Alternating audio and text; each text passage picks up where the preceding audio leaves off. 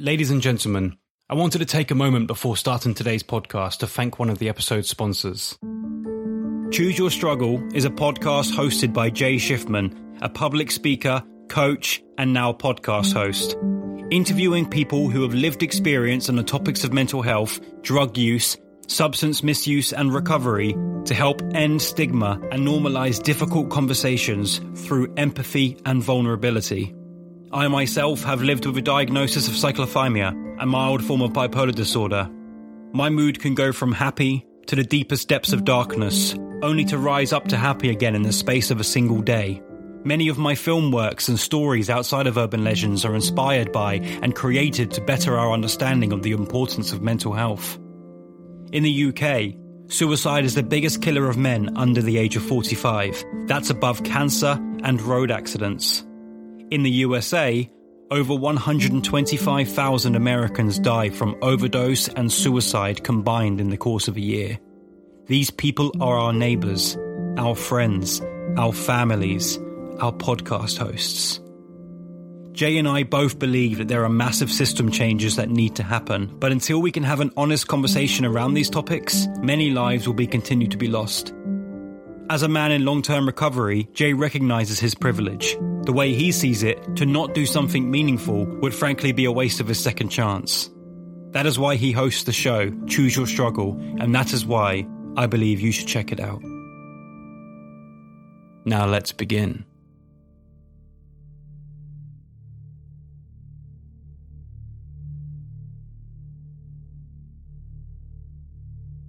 When I was 19 years old, I was awoken in the middle of the night by the sounds of a car driving over a curb and onto a pathway.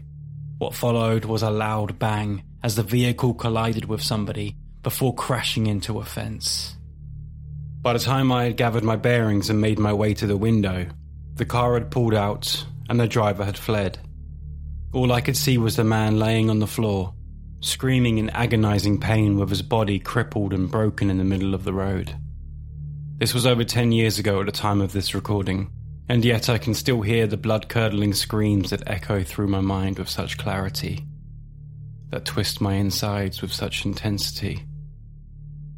That event changed my outlook in more ways than I ever realized, forever more aware of the horrors that can suddenly appear right under our noses. You see, it was clear to me and to everyone else that whoever had hit this man was aiming for him this realization of horrors was made all the worse when news spread across my sleepy town that a man that I myself had an altercation with earlier in the year had been arrested. This young man was charged with the heinous act of cutting off his own mother's hands. Although we don't think about it, we are all aware of just how close we are to the darkness at any point in our lives. We have no idea what's occurring down that dark alley as we walk by, or behind the thick curtains of the house in our road. And so we continue our lives, pushing the darkness out of our minds.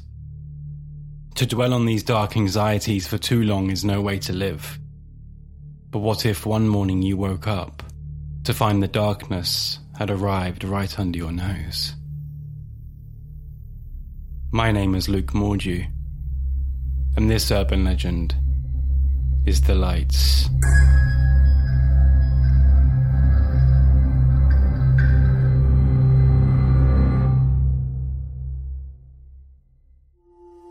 As one of the more famous urban legends. This one remains somewhat chameleon like, with its ability to morph into several iterations with enough vigour that each one could stand as its own prominent legend.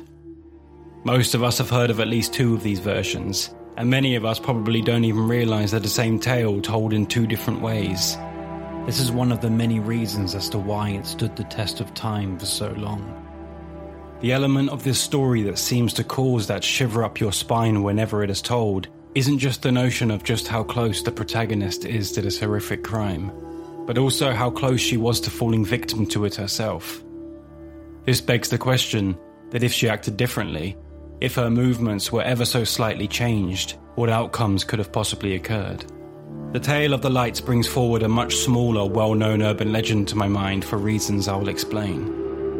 This is the simple belief that in the city, usually the one you reside in, you are never more than six feet from a rat. This is a belief that has been retold across the concrete jungles around the world for more than a hundred years. When I was told this, it was of course a city I reside in, London, although I heard it being said for New York, Paris, and others around the world. The one rat per person rule seems to have stemmed from a book released as far back as 1909 entitled The Rat Problem by W.E. Boelter. In reality, studies by David Cohen, science leader at Sand Hutton's National Wildlife Management Centre, suggest that in most urban areas, in Britain at least, you're closer to 164 feet away from a rat at any given time.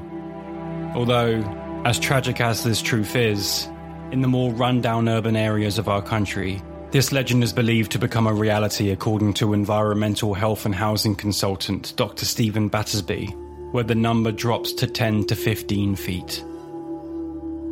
The comparison between this legend and the furry city dwellers beneath our feet may seem strange, but it is another example of our willingness to adopt the beliefs that there is something close by at all times that we do not see, emphasizing just how aware we truly are of how little we know of what is happening in the darkness.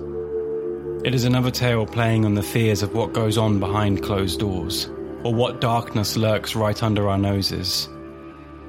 There's only one thing worse than coming to a horrible realization, and that is knowing that you could have realized it much sooner. In my telling of the story, we will be following Cecilia as she studies hard for her upcoming exam with her roommate Emily, both unaware of the darkness that is heading their way.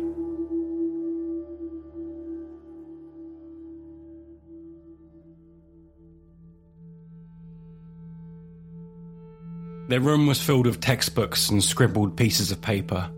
Notes were stacked neatly on top of Emily's bed that rested against the wall on the left hand side of the room. Cecilia's notes were spread out, bordering on chaotic as they covered the sheets on top of her bed that sat on the opposite side of their small bedroom. Usually, they would study with their headphones in, each glowing from the warm light that emitted from their bedside lamps, focusing on different subjects but keeping each other in check. But this time was different than usual. This was the only exam they both needed to sit in, the first time their studying had crossed paths. So, it only made sense that they would work together. It couldn't be said that they were friends. Not really. They very rarely did anything together outside of their home, and at no point had they ever truly opened up about the troubles in their lives. But as we all do, they would still refer to each other as their friends if they were ever asked. Close enough to enjoy each other's company, friendly enough to hang out, distant enough that it would never get complicated. It wasn't forced or planned to be this way. They simply didn't seem to fit with each other, that's all. Whilst they were taking in turns to ask each other questions, testing each other's knowledge, Emily could see the distraction in Cecilia's face as the ping of her phone echoed through the room like a game show buzzer. Just go check it, Emily told her, slightly frustrated but still laughing under her breath. Cecilia didn't fight jumping to her feet and pacing across the room to her mobile phone that sat charging on a bedside table. She flicked it open and read three separate texts from three separate friends. Her face dropped. What is it? Emily asked. My friends are at a party, I totally forgot, Cecilia replied. Emily nodded her head, now unsure on whether her night was going to continue according to plans or if she was now going to spend the evening revising alone. To her surprise, Cecilia replied to the text swiftly, her thumbs tapping away at the screen before flicking off the sound and throwing her phone onto the bed, almost as if trying to keep it out of sight and out of mind as much as possible.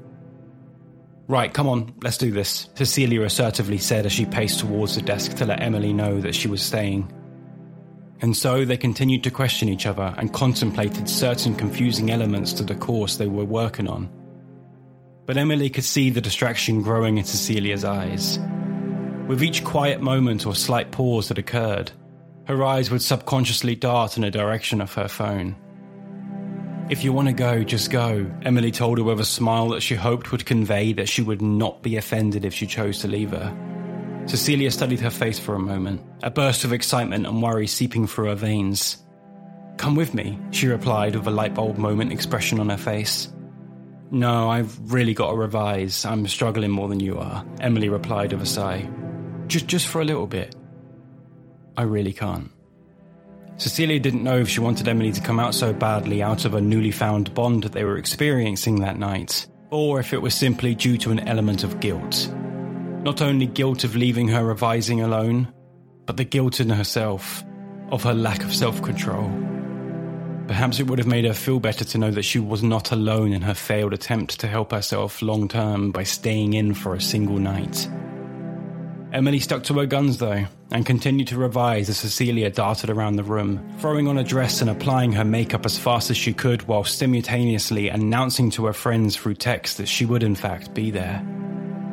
Once she had slipped into her heels and done herself to an acceptable standard, she stood by the bedroom door, looking in at Emily, who was already scribbling away in her notebook, focusing on the tasks at hand. Her phone pinged again, this time telling her the taxi was outside waiting. Are you sure you don't want to come? she asked, knowing it was already too late for her to jump into the taxi if she was ever to get ready. I'm sure. I'll see you in the morning. Just try not to wake me up when you get back, please, Emily replied with a soft smile. Cecilia nodded in agreement and slipped out of the house. When she got to the bottom of the stairs, she crept out of the front door and paced towards her taxi, greeting the driver as she flicked open the back door. But as she did, she paused for a moment on the other side of the road, between two streetlights, but distant enough from both to remain in the shadows, stood a man smoking a cigarette. She watched the small amber glow of tobacco light up against the black silhouette ahead as he stared in her direction. Was he watching her? Was he watching the house? Perhaps he was simply waiting for somebody or had stepped outside for a smoke. That must have been it. That's what she told herself as she slipped into the taxi and drove away towards her night of fun and laughter. Within an hour, Cecilia had done enough shots to catch up with her friends. She was telling jokes and stories in the back garden of the house party under the coloured fairy lights that glistened in the trees above. She had told her friends that she couldn't drink too much as she had an exam in the morning and couldn't be late. But as they all got swept up in the atmosphere of alcohol and games, this notion swiftly went out of the window, especially with how bad she was at beer pong. By 1am, the speedy way in which Cecilia drank to catch up with her friends when she first arrived at the party, mixed with the several failed attempts at beer pong, resulted in her leaning over the toilet seat in the upstairs bathroom, heaving into the bowl. Her friends knocked on the door and asked her if she was okay remaining on the other side of the locked door, to which she replied she was fine as she slumped down by the wall, taking a moment to gather her thoughts. She felt her phone buzz in her bag, but she ignored it, focusing on her breathing whilst her friends overdramatized on the events, begging for her to open the door on the other side. I'm fine. Seriously, relax, she called back, somewhat irritated by the overreaction to what was, by this point, a run of the mill part of any night drinking. Her friends told her that they would be downstairs and they'd hoped she was okay, whilst also reminding her that there was a queue growing outside in the landing. But as this was said, Cecilia's phone buzzed again. Through her blurred vision and warped perspective, she reached into her bag and pulled out her phone to see she was being texted by Emily. The first was a blank message, nothing at all. The second was a few random characters that created no possible word in the English language, or any language come to that. She studied it for a moment as the bottom read, Emily is typing, but it seemed to go on forever, Maybe she's accidentally pushed a key, Cecilia thought to herself as she replied, Is everything okay? A couple of seconds later, the writing, Emily is typing, disappeared, now replaced with, Emily is recording a message. While she waited, Cecilia got to her feet.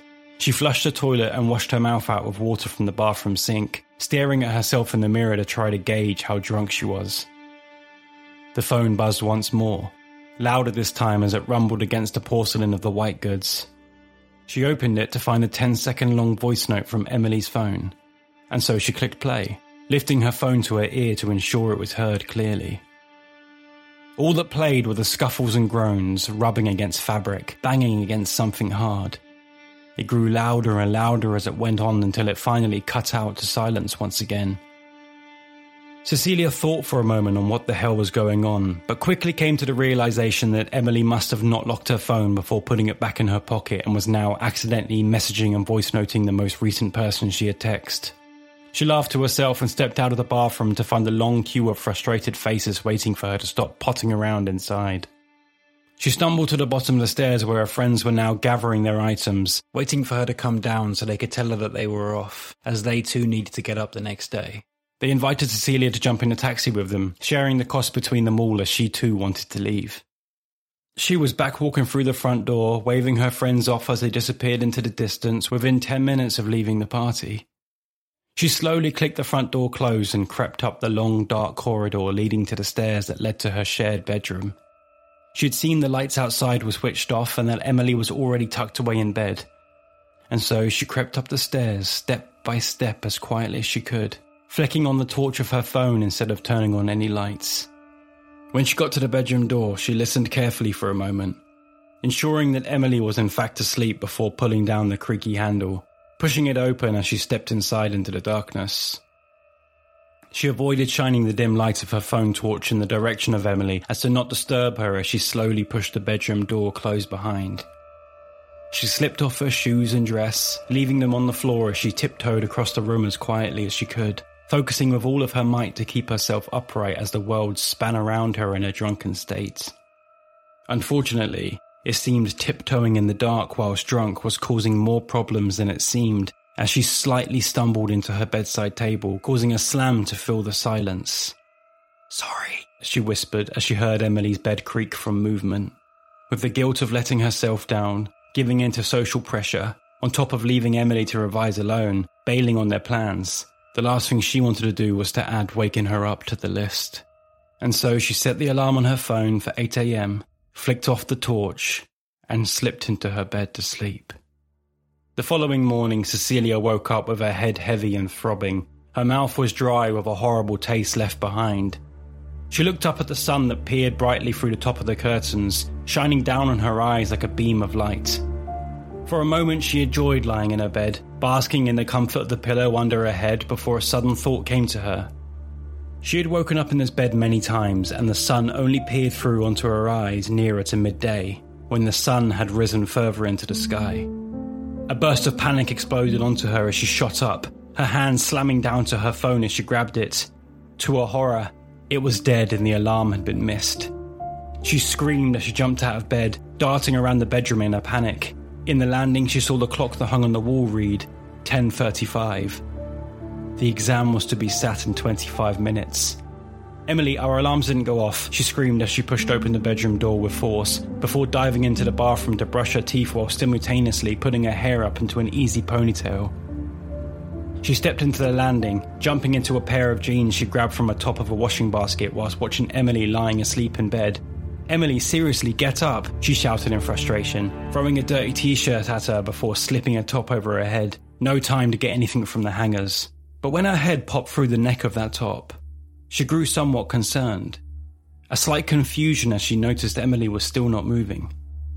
Emily, she said, this time with more concern and dread in her voice as she slowly edged to enter the bedroom once again. But as she entered, pushing the door open fully, Words that had scrawled in blood across the wall above her flatmate's bed came into view. She swiftly dove forward, pulling the bed sheets from Emily, causing the dirty t shirt to fly across the room as the mutilated corpse of her roommate lay dead in a pool of her blood that dripped through the mattress. Cecilia stumbled back, slamming into her bedside table as she had done the night before, desperately picking up her phone to call the police, forgetting that it was not charged. She ran past the body, keeping as far away as she could as she exited the room, pacing down the stairs and into the road outside, screaming for help, leaving her friend behind once again. This time under the bloodied words written across the wall that read, Aren't you glad you didn't turn on the lights?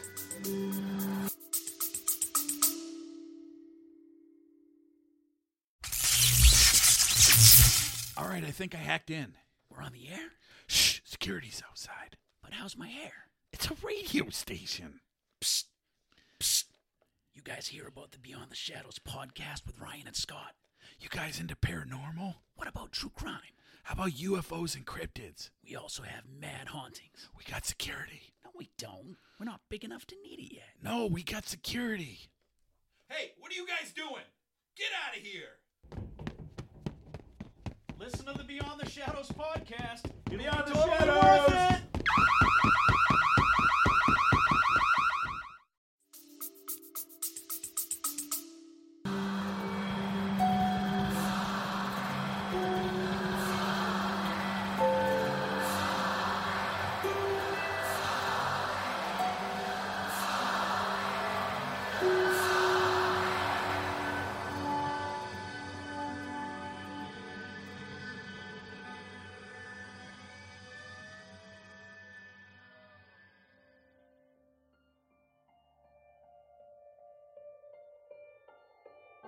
Tale of the Lights, a close relative of the roommate's death that appeared in folklorist Jan Harold Brunvand's book, The Vanishing Hitchhiker in 1981, and Humans Can Lick Too, always involves the murder of somebody or something right in front of a protagonist, blinded by the darkness.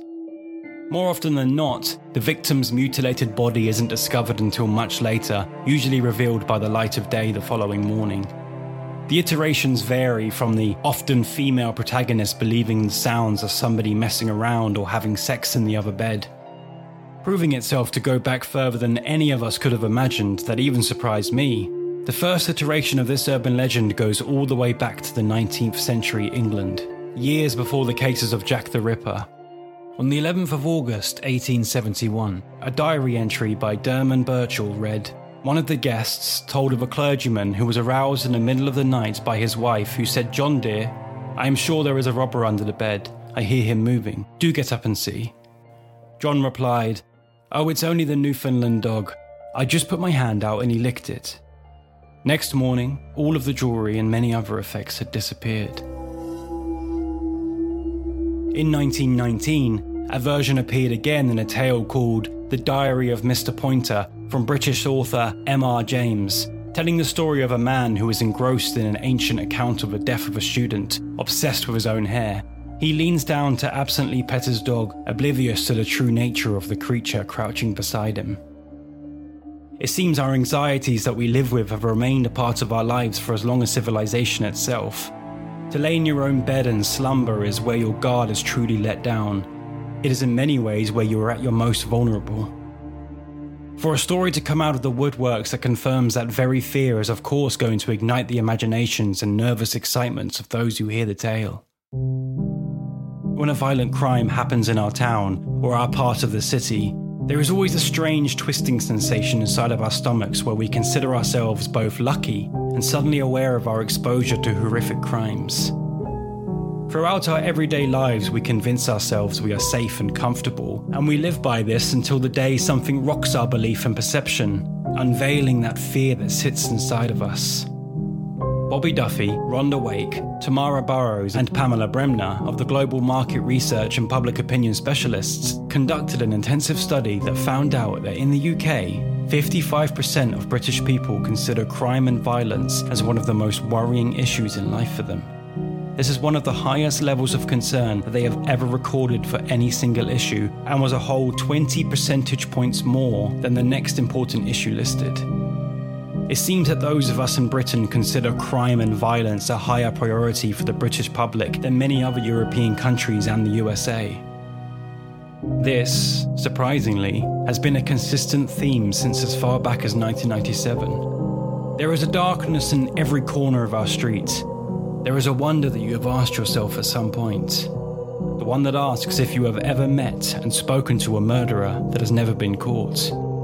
At the very least, there is a high chance you have passed one in the street. If you never considered this, I imagine you might the next time you're walking down a busy road, watching the blur of faces that passed you by full of light and dark in ways that we will never truly know. For me, it is that notion that makes this urban legend so horrifying that although a far more theatrical and over the top interpretation, it is an event that is all too familiar that causes those goosebumps to rise as the stories reveal themselves. With the focus on the horrifying aspects of it, we cannot forget the element of guilt and frustration that's built alongside it. For a long time, I struggled to forgive myself for not acting faster when I woke up to find that man lying on the road that I mentioned at the beginning of this recording. I was a teenager, drunk and half awake, and yet the fact it took me 30 seconds to get up and to the window, and on top of that, another 30 seconds to gather the information and begin to jump into action, only to find that by then, several others had already ran to his aid from other houses played on my mind for years. The notion of a murder occurring in the same room as you, or even the room next door whilst you lay in a peaceful slumber, is another to make the individual lose sleep. Even now, I feel a discomfort in my stomach as I share this event with you. This is what makes the gloating, prideful scrawling of the text and the blood on the wall even more bitter, as the killer mocks your incompetence whilst confidently finishing their horrific act. Although this crime is completely fictional, with none of the events based on any truth in our reality, The story was widely believed across American campuses in the mid to late 90s, introducing a fear and anxiety into the world of the young that were already so excited and afraid to be so far away from their parents, out in this world by themselves. It is a constant theme in these cautionary tales of the young away from the comfort of their family home. They are consistent reminders of just how strange it is to step away and into the chaos of life by yourself. We feel old and mature enough to handle the big wide world out there, but even the most confident will share that anxiety that sneaks through the cracks of the excitement as the new world is suddenly thrust upon us. We believe ourselves to be prepared, but the nerves remain. These nerves are healthy and perfectly reasonable, now having to fend for yourself entirely as you step out into the world of work or college. Throughout its long life, the story has factors that are consistent throughout, everlasting aspects to the tale. The first is the writing on the wall. It is almost always there, whether it be blood or lipstick, adding to the big theatrical set piece to the finale. It is this imagery that burns into our skulls. The second is that the protagonist is so often a woman, that, due to many factors, just makes the story creepier as we imagine the killer's eyes watching her enter the room, thus leading to a mystery of why she was left to survive. We are all aware in some way that a violent crime could occur at any day. Nobody that has ever been attacked in the dark, out of the blue, has ever expected it to happen. We are all too familiar with the prospect that we are vulnerable in such an unsafe world one that proves itself to be so dark and dangerous the more we read and understand by the purposely chosen shocking news segments on TV and online. The reason these urban legends slowly fade away, only to appear again with full force in a boomerang like fashion, is simply down to the anxieties of that time, matching them with whatever tale catches onto our fears. In today's world of unrest and divisiveness amongst us all, it is no wonder that urban legends are reappearing in the world again.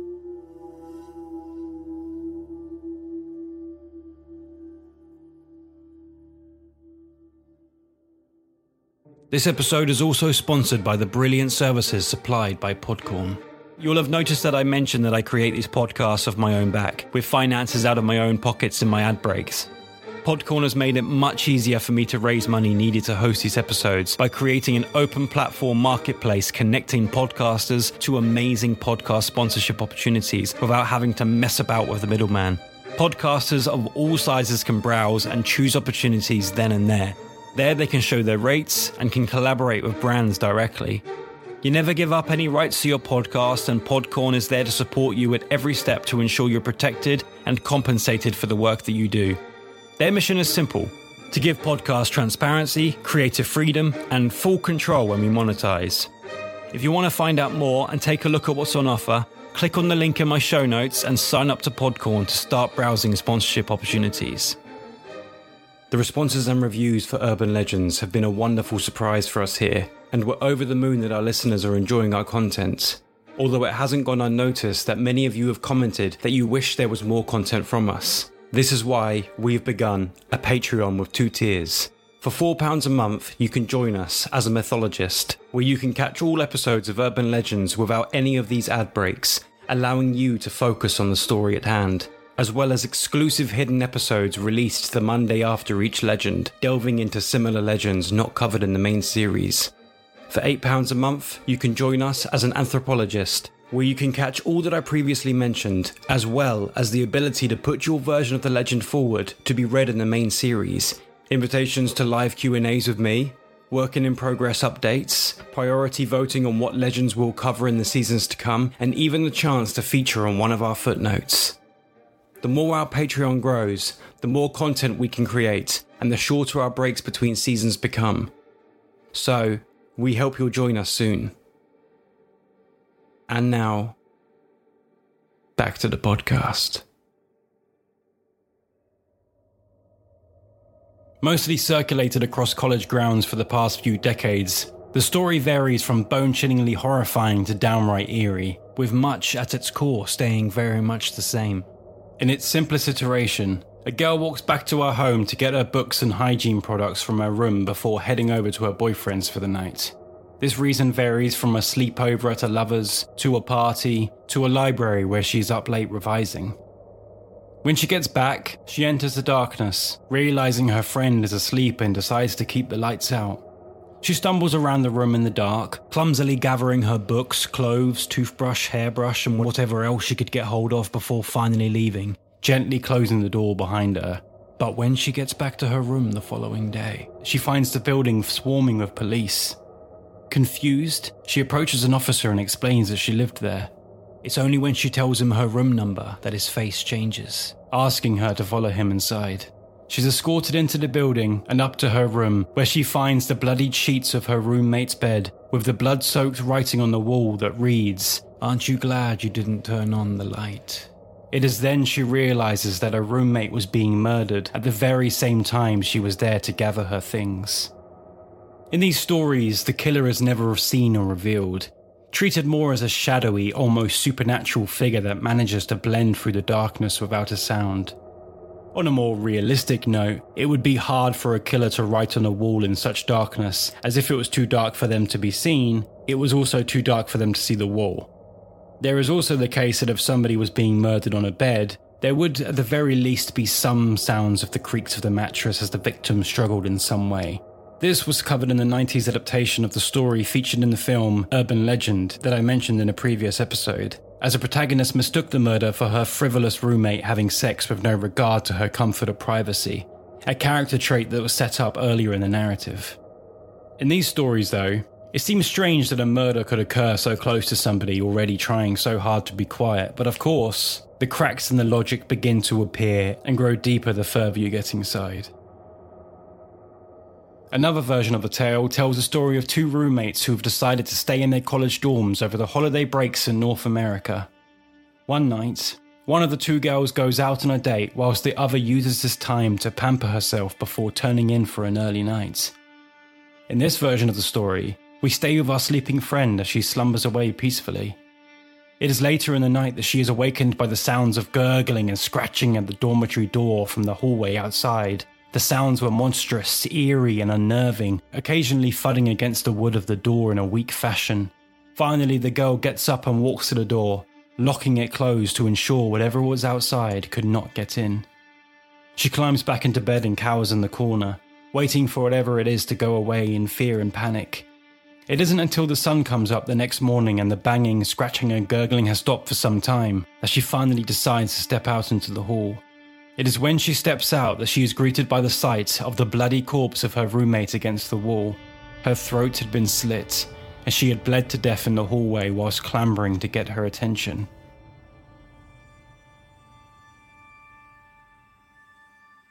Although this and other variations of the story was widely believed, I see it as much more of a cautionary tale to be careful when we are alone at night, to be careful who you invite into your home, and to always lock your doors a folklore tale that works to heed caution but to make the audience's blood run cold, like many of my favourite stories do.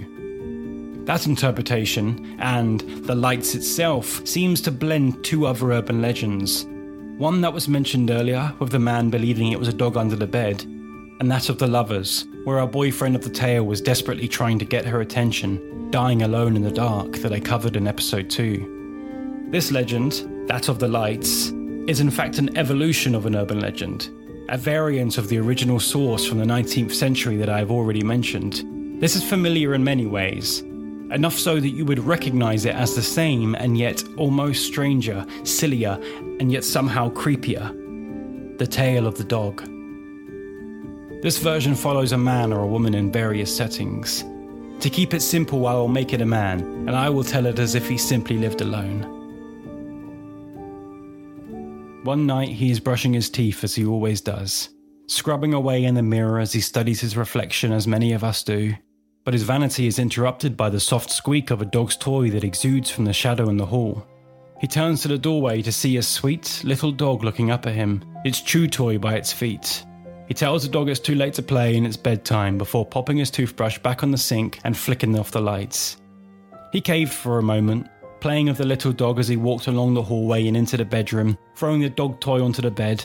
The little animal jumps up, grabs his toy, and jumps back to the ground, sitting on the blanket by the bed. The man lays down, takes a sip of his water, and flicks off the light, dangling his arm over the edge of the mattress to stroke the little dog's head, who then pulls back slightly, beginning to lick its owner's fingers with delight. The man smiles, partly from the slight tickle that comes of a dog's tongue, but mostly the comfort of being loved and looked after by a cute, furry little being. But as he slept, the dog suddenly pulled away, looking deep into the darkness across the room. The man wakes up, annoyed by the sounds of a dripping coming from the bathroom across the hall. He looks at the time, realizing it is now 3 a.m. Whilst letting out a frustrated sigh, he asks his little dog to go and turn off the tap, smirking to himself due to his silliness, trying to keep calm in his grumpy state. He gets to his feet, walks across the hall and into the bathroom. He twists the tap slightly and wipes the faucet to ensure it's dry before heading back to bed. He lays down, closes his eyes, and begins to doze off once again. His hand still draped over the side of the mattress, smiling once again as his little furry friend began to lick away at his fingers, gentler this time in its sleepy state. But this was all short lived as the dripping continued once again. Now the man is growing fed up as he jumps to his feet, pacing across the hall and twisting the taps in the bathroom again. He wipes the faucet, but it is dry. He touches the sink, also dry. The drip happens once more as he realizes it's coming from behind the shower curtain. He hadn't had a shower that night, so it was strange to him that the shower head would be dripping. But he was too tired to worry about house maintenance, and so he grabs the curtain and yanks it back. Vomit shoots up from his stomach to his throat as he begins to gag, realizing that the sound was in fact blood, slowly dripping from the body of his furry little friend, who had been hung upside down and brutally mutilated. For a moment, the anger and horror sweeps over him as he screams and shouts, but as quickly as the shot comes, the realization that it could not have been his dog that was licking his hands sets in. He turns and darts into the hallway, speeds into the bedroom, and instantly flicks on the light. He checks under the bed. Nothing.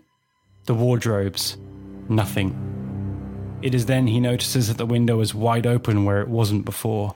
He steps closer, looking out into the dark streets below, knowing this marauder could be watching him from any shadow, but as he peers out, he catches the glimpse of something in the corner of his eye. Writing written above the bed, scribbled in a chaotic manner, that reads, Humans can lick too.